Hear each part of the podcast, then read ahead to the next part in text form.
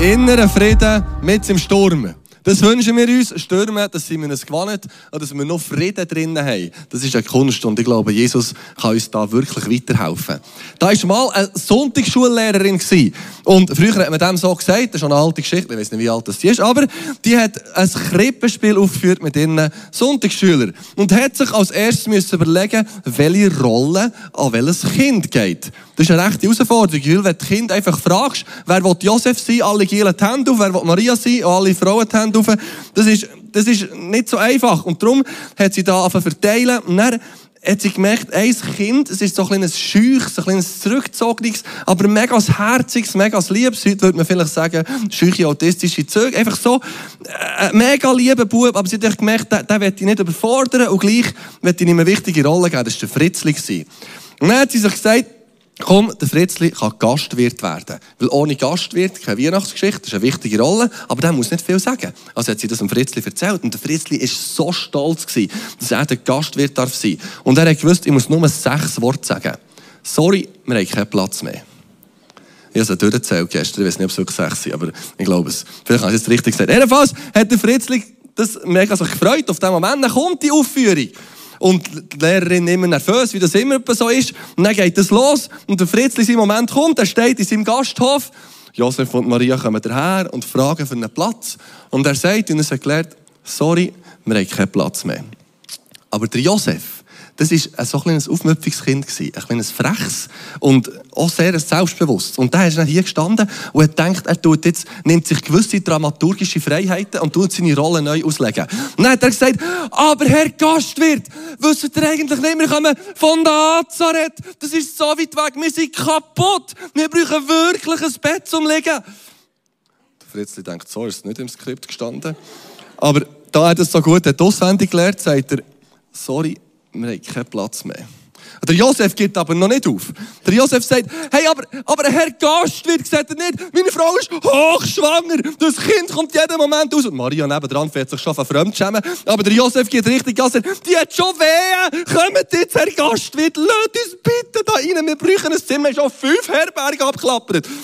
Und der Fritzli langsam emotional berührt von dieser Szenerie und, und, und, und weiss wirklich nicht, wie weiter zu helfen. Und sagt, sehr bedauernd und sagt, sorry, wir haben wirklich kein Zimmer mehr. Der Josef sieht sie, dass es nicht bringt und läuft mit ihrer Maria weiter. Und indem dass er weiterläuft, der Fritzli steht und wirklich, wirklich der Stress da, fährt anfangen zu rennen. Und dann, dann steht er vor und sagt, Josef, du kannst mein Zimmer haben!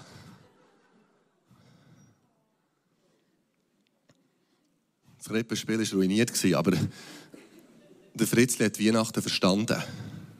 An Weihnachten geht es darum, dass wir Platz schaffen für das Kind, das in diesem Stall ist, auf die Welt gekommen. Und der Fritzli hat Frieden geschaffen in einer Situation, die aufwühlend war. Und ich wünsche mir, dass wir alle ein bisschen Fritzli sind. Und Jesus Platz schaffen an Weihnachten. Und der Josef war so einer. Ich werde die Geschichte heute vom Josef ein bisschen aufrollen, weil der Josef geht oft ein bisschen unter in der Weihnachtsgeschichte. Wir reden viel von Maria, von den Engeln, von den Hirten, von den Königen. Aber der Josef hat eine recht wichtige Rolle gespielt. Und der, der Matthäus tut das so ein bisschen auf Josef fokussieren. Und der Matthäus, der nimmt sich, ohne sich 17 Verse Zeit, zum Vorstellen, wer der Josef ist. Also ist ihm wahrscheinlich vor allem darum gegangen, wer der Vater von Jesus ist. Aber in 17 Versen wird vorgestellt, was der für, für einen Vorfahren hat Angefangen beim Adam. Und dann beim Noah, dort kommen wir alle irgendwo vorbei. Aber nachher, dass der, Vater, der Abraham ein Vorfahren von ihm ist. Dann der, der König David. Und dann sind eigentlich alle Könige von Israel, von, von Juda. Zack, zack, zack, einer nach dem anderen. Und dann irgendwann gehen sie ins Exil. Und dann ist der Rubabel, der, der die Juden hat zurückgeführt nach Jerusalem, ist auch einer der Vorfahren von Josef. Und dann geht es da weiter, bis es heisst, Josef, und der ist der Vater von Jesus Christus gewesen. Also der Josef ist nicht irgendeiner gewesen, sondern Josef hat gewichtige Vorfahren gehabt. Der ist aus dem Haus von David gekommen. Der ist, sag ich mal, der ist jemand. Und dann heisst es noch im Vers 19, er ist ein Gerechter. Was heisst denn das? Das heisst, es ist einer, der mit seinem Lebenswandel Gott hat ergegeben. Also er hat sich an das gehalten, was im Gesetz steht. Der Josef hat zum Beispiel, wenn er vor Gericht, hat er immer die Wahrheit gesagt. Der Josef ist barmherzig Der Josef hat das geliebt, was recht ist. Er hat die Leute gehasst. Er ist freigebig er hat den Bedrückten geholfen und hat seine Hoffnung auf Gott gesetzt. Es gibt nur ganz wenige Personen, die im Neuen Testament als gerecht kennzeichnet sind. Das ist der Jesus natürlich, das ist der Abel, der Zacharias, der Elisabeth und der Simeon. Plus der Josef. Also, wir können sagen, ein recht elitärer Kreis. Also, der Josef ist wirklich, das ist ein mega, das ist wirklich, wie sagt man dem? Das ist, echt, das ist wirklich ein Typ gewesen. Das ist einer gewesen, den du vertrauen Und, ja, das ist einfach ein, das ist ein richtig guter Freund, ein richtig guter, wie sagen wir dem einfach, ein guter Bürger gewesen. Und dann heisst es im Vers 18, fährt der Matthäus seine Weihnachtsgeschichte an. Und so wurde Jesus Christus geboren. Seine Mutter Maria war mit eben dem Josef verlobt. Noch bevor sie geheiratet und miteinander geschlafen hatten, erwartete Maria ein Kind. Sie war vom Heiligen Geist schwanger geworden. Also wenn ihr so einen Aufsatz schreibt, weiß ich nicht, ob es gute Noten gibt. Weil das ist extrem viel Inhalt in ganz wenig Text. Also in wissenschaftlicher Arbeit ist es dann wieder gut. Aber das ist extrem viel Inhalt auf wenig Wort. Und ich werde drei prägnante Punkte für ergreifen. Das erste ist, sie waren verlobt. Gewesen. Und verlobt ist dann zumal ein bisschen eine nähere Verbindung als das heute ist. Ähm, heute gibt es eigentlich kaum eine rechtliche Verpflichtung, wenn du verlobt bist. Natürlich macht es Sinn, dass du deine Verlobte dann heiratest, ist irgendwie fair. Aber es passiert rechtlich nicht so viel. Im ersten Gottesdienst habe ich gesagt, wenn man, wenn man verlobt ist, darf man die Geschenke, die man der Verlobte hat gemacht, nicht zurückfordern. Weil so habe ich das in Erinnerung gehabt, aus dem Unterricht im Gimmer. Aber das stimmt nicht. Ich bin belehrt worden während dem Gottesdienst per WhatsApp. Ich habe aber erst nach der Predigt geschaut, dass es eben genau nicht so ist. Man kann Geschenke sogar zurückfordern. Also du tust der Verlobte für 2000 Stutz einen Ring schenken und wenn die Verlobung auflöst, kannst du den Ring zurückfordern. Krass, das hat keine rechtliche Verpflichtung. Aber dem zumal, Maria und Josef, die waren verlobt, gewesen, haben die schon einen Ehevertrag aufgesetzt. Also, die sind schon eigentlich verheiratet gewesen, rechtlich gesehen. Aber vom Leben her noch nicht. Sie haben noch getrennt gelebt voneinander, etwa ein Jahr, und haben das Hochzeitsfest ist erst eben ein Jahr später gekommen. Aber für das auseinanderzunehmen, hat es eine Scheidung gebraucht. Also das ist eine rechtlich schon sehr enge Verbindung gewesen. Und das ist die zwei. Es heißt ganz explizit, die Bibel ist recht explizit, sie schliefen nicht mit, sie haben nicht miteinander geschlafen. Krass, ähm, das ist dann zumal normal gewesen. Aber der Matthäus erwähnt, weil es relevant ist für den nächsten Punkt, den er bringt. Maria ist schwanger. Und nicht vom Josef, weil die haben ja nicht zusammen geschlafen. Und dort fährt dem Josef sein Problem an. Seine Frau ist schwanger. Also, also Verlobte ist schwanger, aber nicht von ihm. Und die einzige logische menschliche Schlussfolgerung ist, dass sie miteinander geschlafen Die einzige logische, und das hat für die beiden recht harte Konsequenzen gehabt. Für Maria, das haben wir letzte Woche gehört, für Maria hat es eigentlich geheißen, dass ihr die ganze Existenzgrundlage fortgezogen wird. Sie musste damit rechnen, dass sie der Josef verlädt. Sie hat damit müssen rechnen, dass sie die Eltern verstoßen. Sie hat damit müssen rechnen, dass sie als Bettlerin irgendwo endet und vielleicht knapp ihr Kind durchbringt. Wenn sie es überhaupt überlebt, die Szene. Für den Josef hat es geheissen, wenn er die Maria heiratet, dass er, dass er seine Ehre als Mann aus dem Königshaus David verliert. Dass er seinen Stand als Nachkommen von David verliert. Das, das, das ist eine riesige Schande für ihn. Und so, schon nur, dass seine Verlobte, dass er die, die Verlobung wieder muss trennen muss, hat, ähm, hat sehr viel Ungemach für ihn bedeutet. Und eigentlich ein Ehrverlust.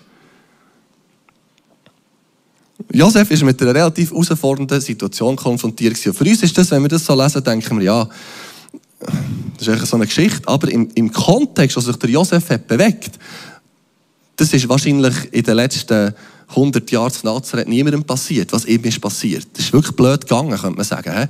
Und wie hat der Josef reagiert? Das heißt dann im Vers 19, Josef war ein Mann, der sich an Gottes Gebote hielt. Das ist eben, er war ein Gerechter gewesen. Er wollte Maria aber auch nicht öffentlich bloßstellen. So überlegte er, die Verlobung stillschweigend aufzulösen.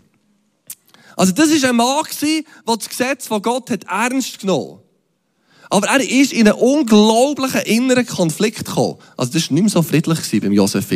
Auf der einen Seite hat er gedacht, ich muss mich von dieser Maria trennen, weil das ist rechtlich das Richtige. Das Gesetz, dann zumal gesagt, so eine Frau, von der musst du scheiden und mit der hast du nichts mehr zu tun. Das ist, das, das ist eigentlich das, was er hat gewusst. Das wäre das Richtige anhand vom Gesetz. Auf der anderen Seite hat er gewusst, ich will doch die Maria schützen.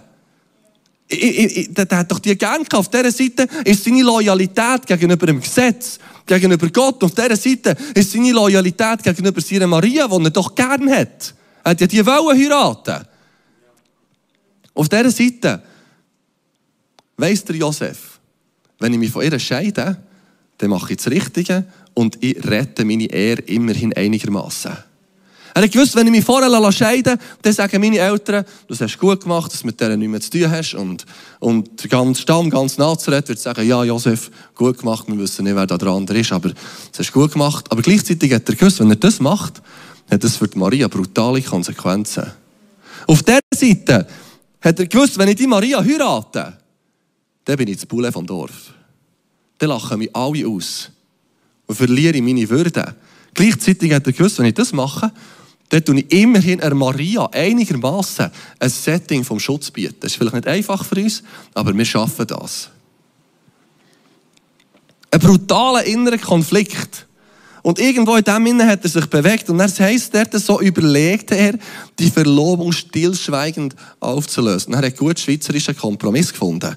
Zwischen Maria öffentlich bloßzustellen und sie irgendwie zu heiraten, hat er gesagt, komm, wir tun so wie ein Fisch irgendwie draus schleifen. So, dass es Maria möglichst gut geht und mir auch noch möglichst gut. Und so können wir das irgendwie klären. Der Josef hat ein riesen Problem in sein Leben bekommen. Es ist wie, in einem Moment ist ihm so ein Stein angeworfen worden, wahrscheinlich auf das Herz. Und wir können das sagen, in die Hand. Und man sagt das Gefühl, wie schwer ist der Stein? Eins, zwei, drei, vier Kilo? Ich weiß es auch nicht, spielt auch nicht so eine Rolle. 30 Sekunden ist der Stein leicht. Ein, zwei Minuten auch noch. Ich habe es ausprobiert. So nach fünf bis zehn Minuten fängt es wirklich an weh tun. Und das Gleiche ist dem Josef passiert. Die erste Info, dass Maria ähm, da ins Bergland geht, zu ihrer Verwandten, zu Elisabeth, ist wahrscheinlich zuerst hat er gedacht, was will, jetzt bei Elisabeth, was will die jetzt bei Elisabeth? Ähm, das ist jetzt noch ein bisschen komisch, wir sind doch am Hochzeit vorbereitet, aber ja gut, soll es egal. Und irgendwo kommt ein Stein in sein Leben. Und es ist etwas, das ihn anfängt zu stressen, ihn anfängt zu belasten. Und dann kommt die Maria zwei Wochen nicht zurück, drei Wochen nicht zurück, vier Wochen nicht zurück zwei Monate nicht zurück und irgendwann denkt der Josef, also gibt es dort oben so gutes Essen, dass die Maria nicht zurückkommt oder was ist eigentlich los? Äh, äh, äh, mir würde das stressen, wenn ich einfach drei Monate fort ist. Das erkenne ich, das erkenne ich ja WhatsApp und so Zeug geben, oder? Vielleicht ist, wenn es hochkommt, ist mal ein Brief gekommen, aber dann ist die Maria einfach weg und dann kommt sie zurück. Und dann sagt er, die ist schwanger. Und dann kommt Maria zu ihm und sagt, Josef, ich muss dir etwas sagen ich bin schwanger. Und dann so, ja, das sehe ich. Ein riesen Stein, der in sein Leben kommt. Und dann sagt Maria noch, Josef, weißt aber es ist nicht so schlimm, es ist vom Heiligen Geist. Und der Josef, ja, das spinnt sie auch noch. Es ist, es ist gar nicht gut. Und der Stein in seinem Leben wird immer wie schwerer. Und je länger es ihn trägt, je mühsamer wird es. Und das ist bei uns genau gleich. Manchmal kommt irgendetwas in unser Leben, das Unfrieden stiftet wo einen inneren Konflikt gibt zwischen richtig machen und barmherzig machen, zwischen, ja, die wissen, die Konflikte, die wir innerlich haben, das kann so viel Stress auslösen. Und der Stress, mal heute 10 Minuten auszuhalten, ist noch eins. Aber über Wochen, über Monate, über Jahre, innerlich, so Stress und Konflikte zu haben, Unfrieden zu haben, das wird schier unerträglich. Und der Josef ist in dem innen und hat den Stein die ganze Zeit auf dem Herz oder der Hand und weiss nicht, wie er soll. bis der Engel kommt. Es heißt im Vers 20, noch während er darüber nachdachte, und das darüber nachdachte kommt nur viermal im Neuen Testament und drückt einen starken inneren Konflikt aus. Also Josef, auch wenn er sich entschieden hat, ja, komm, ich tu mich auch irgendwie stillschweigend von Maria äh, trennen. manchmal haben wir für unsere Konflikte eine Lösung parat und denkt, ja, mit dieser Lösung komme ich auch durch, aber der Stein ist immer noch nicht weg. Oder? Der Stein ist immer noch da. Der Keib will nicht aus unserer Hand. Und er drückt immer noch, bis Gott kommt. Bis Gott kommt. Erschien ihm, ihm im Traum der Engel des, ein Engel des Herrn und sagte, Josef, du Nachkomme Davids. Und das finde ich so berührend, wie der Engel den Josef anspricht.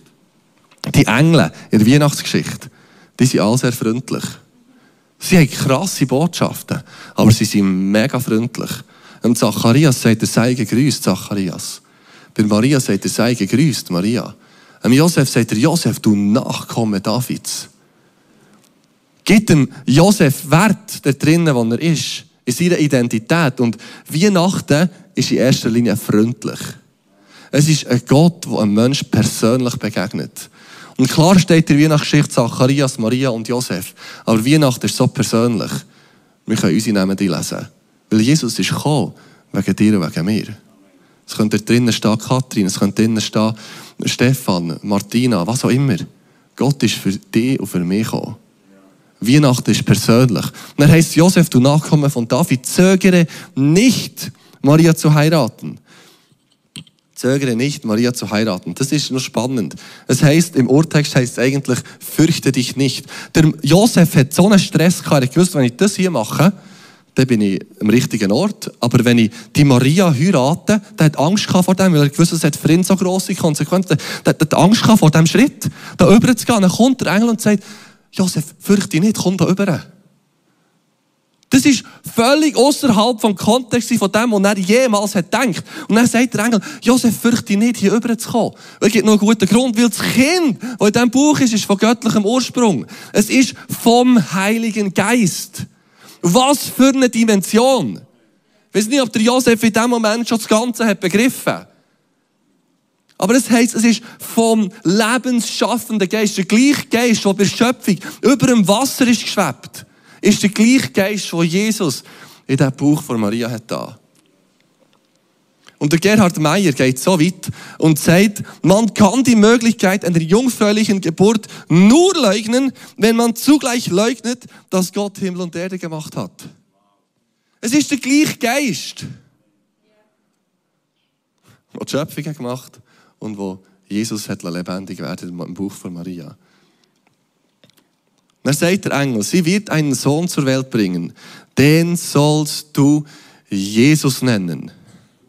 Das heißt, der Herr rettet, denn er wird die Menschen seines Volkes von ihren Sünden befreien. Und die Formulierung entspricht bis in die Einzelheiten dem, was in Jesaja 7,14 steht. Jesaja 7,14, das ist eine Stelle, die der Josef erkennt. Das ist eine Stelle, die der Josef verinnerlicht hat. Es war eine sehr grosse Messias-Erwartung vorhanden in Israel. Und sie alle immer wieder betet und gerufen, dass Gott doch endlich den Retter, den Messias schicken. Und der Josef hat gewusst, was dort steht. Siehe, eine Jungfrau ist schwanger. Und wird einen Sohn gebären, den wird sie nennen Immanuel. Der Josef hat gewusst, dass die Verheißung jetzt Realität wird. Und er hat das aus dem Wort Gottes können verbinden mit seinem Leben. Mit dem, was ihrer Verlobten passiert. Und dann tut der Matthäus nur erklären. Und im Vers 22 sagt dies alles geschah, damit sich erfüllte, was der Herr durch seinen Propheten vorausgesagt hatte. Die Jungfrau wird schwanger werden und einen Sohn zur Welt bringen. Die, den wird man Immanuel nennen. Immanuel bedeutet Gott mit uns. Und kritische Bibelleser sagen hier der Josef, äh, der Matthäus, der das, das Evangelium schreibt, tut seine Geschichte dem anpassen, damit es dem entspricht, was im Alten Testament steht. Das ist aber Kabis, weil die Evangelisten haben ganz anders geschaffen. So schreibt es so der Gerhard Meyer, das sagt, die Evangelisten nehmen, nehmen jedoch einen anderen Standpunkt ein. Sie beobachten zuerst, was geschehen ist und reflektieren, reflektieren dann diese Vorgänge im Licht der Heiligen Schrift. Reflexion darf also nicht so verstanden werden, als schaffe der Autor aufgrund seiner Reflexion die Vorgänge. Das wäre eine komische Reflexion. Sondern Reflexion bedeutet Reaktion. Die richtige Bewertung der zuvor festgestellten Vorgänge kann erst durch das Schriftverständnis ermöglicht werden. Weißt schon nur, dass das im Alten Testament steht. 800 Jahre vor Christus. Ist der Jesaja dort? schreibt seine Schriftrolle und hört von Gott, dass er aufschreiben soll. Und dann hört er im siebten Kapitel, hört er, wie Gott sagt, eine Jungfrau wird schwanger werden. Dann denkt er, Jesaja, also, nicht richtig gehört. Dann denkt er, ja gut, ja schon andere verrückte Sachen aufgeschrieben. es, es, wird schon so sein. Und schreibt er, eine Jungfrau wird schwanger werden. Gut 700 Jahre später sind 70 ähm, griechische Gelehrte in Alexandria zusammen und tun das Alte Testament von Hebräisch auf Griechisch übersetzen. Und ich stelle mir dort so vor, irgendeiner von diesen Gelehrten, hat vielleicht Stephanos geheissen, weiss es nicht, sitzt dort und hat das Buch Jesaja bekommen. Dann fährt er auf übersetzen, eins, zwei, und denkt, wow, die Kapitel ist ja wahnsinnig, die muss auf Griechisch übersetzen. Dann kommt er ins siebte Kapitel und fährt auf schreiben, Vers 14, eine Jungfrau wird schwanger werden. Und denkt er halt, steht das wirklich hier? Und dann, und dann nimmt, er, nimmt er einen dazu, einen zweiten, und sagt, du, hast du gesehen, Alex, hier, hier steht, eine Jungfrau wird schwanger werden. Übersetzen wir das so? Und dann, und dann holen sie den Chef, oder? Der Übersetzungschef. Ich weiß nicht, ob es so ist gelaufen, aber ich kann mir das vorstellen. Und dann sitzen die dort, jetzt 10, 15, 70 Gelehrte, das haben gemacht, sitzen sie vor diesem Text und sagen, sie lesen, eine Jungfrau wird schwanger werden. Dann machen sie eine Konferenz und sagen, ja gut, das steht so, wir übersetzen es so. Und jetzt ist der Josef in seinem einfachen Nazareth und merkt, jetzt, jetzt erfüllt sich die Stelle an meiner Frau. Und wisst ihr was mit dem? Der Josef hat eine Begegnung mit dem Göttlichen und das Wort Gottes ist in seinen Unfrieden hineingekommen. Und das ist der Moment, wo er seinen Stein ablegen konnte. Ich bin ehrlich gesagt auch froh. Plötzlich etabliert sich Frieden. Er hat eine Begegnung mit dem Göttlichen und hat ein Wort Gottes bekommen, das genau in seine Situation geredet und Frieden etabliert sich. Und ich wünsche mir das für Weihnachten. Dass wir eine Begegnung haben mit Gott und dass wir Wort Gottes empfangen für unsere Situation, damit sich Frieden etablieren kann. Das heisst noch lange nicht, dass es einfach war. Das nächste, was wir lesen, als Josef aufwachte, tat er, was der Engel des Herrn ihm aufgetragen hatte und heiratete Maria. Er schlief aber nicht mit ihr bis zur Geburt ihres Sohnes. Josef gab ihm den Namen Jesus. Vom Josef lesen wir nicht ein Wort, das er gesagt hat. Aber muss man nicht, weil das, was er gemacht hat, gelangt. Manchmal braucht Frieden nicht viel Wort, manchmal braucht er viel Wort. Aber ich glaube, Frieden braucht Handlung. Ein Leben, das sich dem anpasst, was wir von Gott empfehlen. Frieden zeigt sich, drückt sich aus in unserem Handeln. Darum sind wir Friedensstifter. Und der Josef hat extrem viel riskiert mit dem. Das hat geheißen für ihn, er wird zum Gespött vom ganzen Dorf. Das Handeln hat ihn extrem viel gekostet. Er hat gewusst, es ist eine Handlung, die einem Gesetz widerspricht. Er hat gewusst, er wird eine Hochzeit feiern mit einer schwangeren Frau. Das hat seit 50 Jahren zu Nazareth wahrscheinlich nie mehr gegeben. Er hat gewusst, ich werde der Esel vom Dorf. Zum Glück hat er dann noch einen gefunden, für auf Bethlehem zu gehen. Aber seine Eltern, die waren empört dass er eine schwangere Frau heiratet und nicht von ihm. Nicht nur auf, auf Intimität müssen verzichten. Aber der Josef hat den Weg gemacht von hier hin. Ich muss mich von Maria trennen. Um sich nicht fürchten und in die Dimension zu kommen und sagen, es ist mir egal, was meine Eltern von mir denken. Es ist mir egal, was es für mich wirtschaftlich bedeutet. Es ist mir egal, was mein Dorf von mir denkt wenn ich nur den Willen von dem tun kann, der mir ist begegnet. Und der Josef macht in dem Innen etwas sehr Bedeutungsvolles. Von Gerechtigkeit vom Alten Testament, von was ungut ist, muss bestraft werden. Herr so, Maria ist da für dich her und ich trage die Schande für dich. Zu Maria, egal was andere über dich denken. Ich denke positiv von dir. Ich nehme die Schande auf mich. Und der Josef greift etwas vor von dem, was das Kind im Bauch von Maria später für uns alle hat gemacht Weil wir alle stehen auf der Anklagebank wie Maria. Maria ist zwar unschuldig, aber wir sind es nicht. Wir alle haben in gewissen Punkten versagt. Und wir sind abhängig von einem, der für uns die Schande trägt.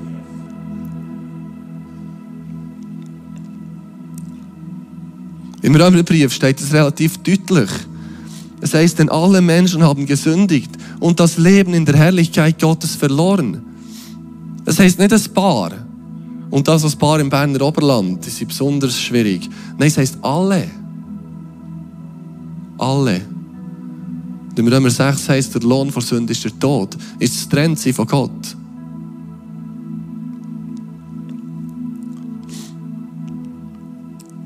Und das Kind im Buch von Maria ist gekommen, um einen Gerechtigkeitsbegriff für immer umzukehren.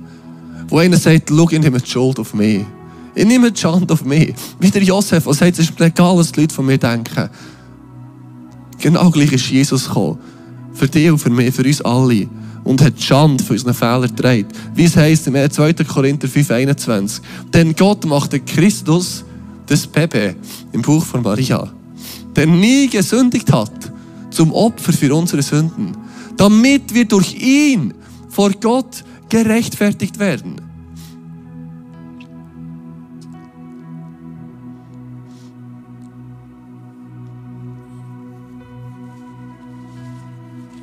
Der Josef hat wie eine Rechtfertigung geschaffen vor Maria. Er hat gesagt, schau, ich stelle mich hinter dir. Und Jesus stellt sich hinter uns, wenn wir uns ihm anvertrauen. Da ist mal eine junge Pastorengruppe, einen Betriebsausflug gemacht und sie eine Seifenproduktion anschauen. Eine grosse Firma, die Seifen produziert. Und sie haben die Führung gemacht und der Chef hat ihnen alles erklärt. Und zu dieser Führung hat dazu gehört, dass sie am Schluss mit dem Geschäftsleiter am Abend noch zu Nacht essen. Und den ganzen Tag hat der Seifenhersteller sich lustig gemacht über die Christen und über das Christentum. Und diesen jungen Pastoren gesagt, was habt ihr eigentlich das Gefühl, euer Christentum funktioniert doch nicht. Wenn das wahr wäre, dann hätten wir viel eine bessere Welt. Wieso gibt es immer noch Krieg? Wieso gibt es immer noch Krach? Wieso habe ich es nicht besser mit meinen Kindern, mit meiner Familie? Wenn das wahr wäre, was ja Jesus sagt. Und die Pastoren haben das geduldig angelassen und dachten, was tun wir dem antworten? Und dann am Abend, wo sie unterwegs sind, für zu Nacht zu essen, ist dort auf dem Spielplatz links, hat geregnet, kann sie Kinder spielen. Und die Kinder, die sind von zuunterst und zuoberst mit Schlamm voll gewesen. Die haben so richtig, so wie das Kind machen, so wie die als Eltern richtig freust, dass sie so heimkommen. Die waren ein so gewesen. Und dann sagt einer von diesen jungen Pastoren zum Seifenhersteller, du sag mal, ähm, Seifen gibt es schon viel länger als Christentum. Aber wieso sind die Kinder dort noch dreckig? Seifen ist anscheinend für nichts. Seifen funktioniert nicht, sonst wären die Kinder sauber. Dann der Seifenhersteller ist empört und sagt, nein, ist ja logisch, Seifen musst du anwenden, Seifen musst du brauchen. Ich kann nichts dafür, dass die Kinder die Seifen nicht brauchen. Und dann sagt der junge Pastor, ja, mit dem genau gleich ist es mit dem Christentum. Wenn wir nicht wie der Fritzli dastehen und sagen, Jesus kommt zu mir heute, bleibt das Christentum wirkungslos. Jesus steht nicht mit dem Brecheisen vor unserer Tür, sondern freundlich. Sei gegrüßt, Zacharias. Sei gegrüßt, Maria. Und der Martin Luther hat es so ausgedrückt. Das Leben des Christentums besteht, nicht, äh, besteht aus Possessivpronomen. Es ist eine Sache zu sagen, Christus ist ein Retter. Es ist eine ganz andere Sache zu sagen, er ist mein Retter und mein Herr.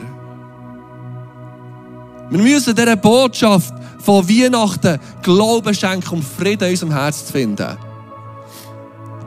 Um ein Wort zu empfangen von dem, was Gott in unsere Situation spricht. Und was ja spannend ist, dass im Jesaja 7,14 heißt, ein Kind wird geboren werden und es wird Immanuel heißen. Immanuel heißt Gott mit uns. Und man kann sich fragen, wieso das Jesus nicht Immanuel heißt, sondern Jesus. Jesus heißt, der Herr rettet. Ich glaube, es ist ganz einfach. Damit Immanuel passieren kann, braucht es einen Retter. Ohne dass einer für uns hersteht, wie der Josef und sagt, ich trage die Schande für dich, ist Gott mit uns gar nie möglich. Wir brauchen die Vergebung von Jesus. Wir brauchen die Zuwendung von Jesus.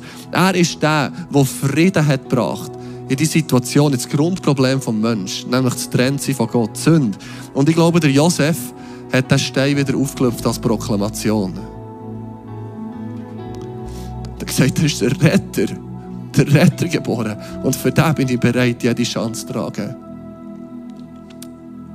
Und hat den Stein wieder aufgelöpft als Proklamation. Und ich werde heute Morgen einladen, einfach zu dem Jesus zu kommen. Wie es heisst im, in Matthäus 1,21, wie der Engel hat gesagt, denn er wird die Menschen seines Volkes von ihren Sünden befreien. Für das ist der Jesus gekommen.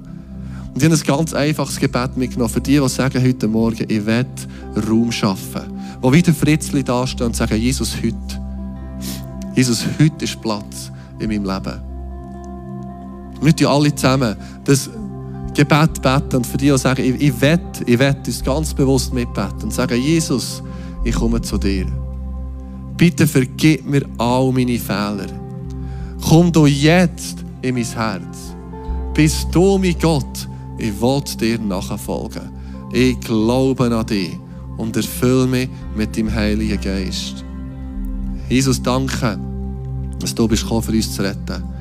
Und danke für all die Leute, die das jetzt gerade das erste Mal betet und Herr, danke, dass sich die Frieden lagert. Herr, die Frieden, die alle Vernunft übersteigt. Und ich bitte, dass du heute Morgen zu uns allen, Herr, uns einfach in deine Gegenwart führst und sich etwas von dieser Spannung in uns innen lösen. Und dass du persönlich deine, dein Wort hineingibst. Herr, deine Verheißungen hineingibst.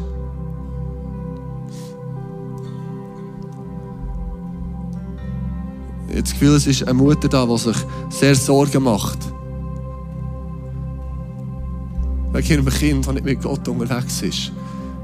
Und wie Gott sagt, schau, ich habe ihn erwählt. Ich habe ihn erwählt, Epheser 1. Ich habe ihn erwählt vor Grundlegung der Welt.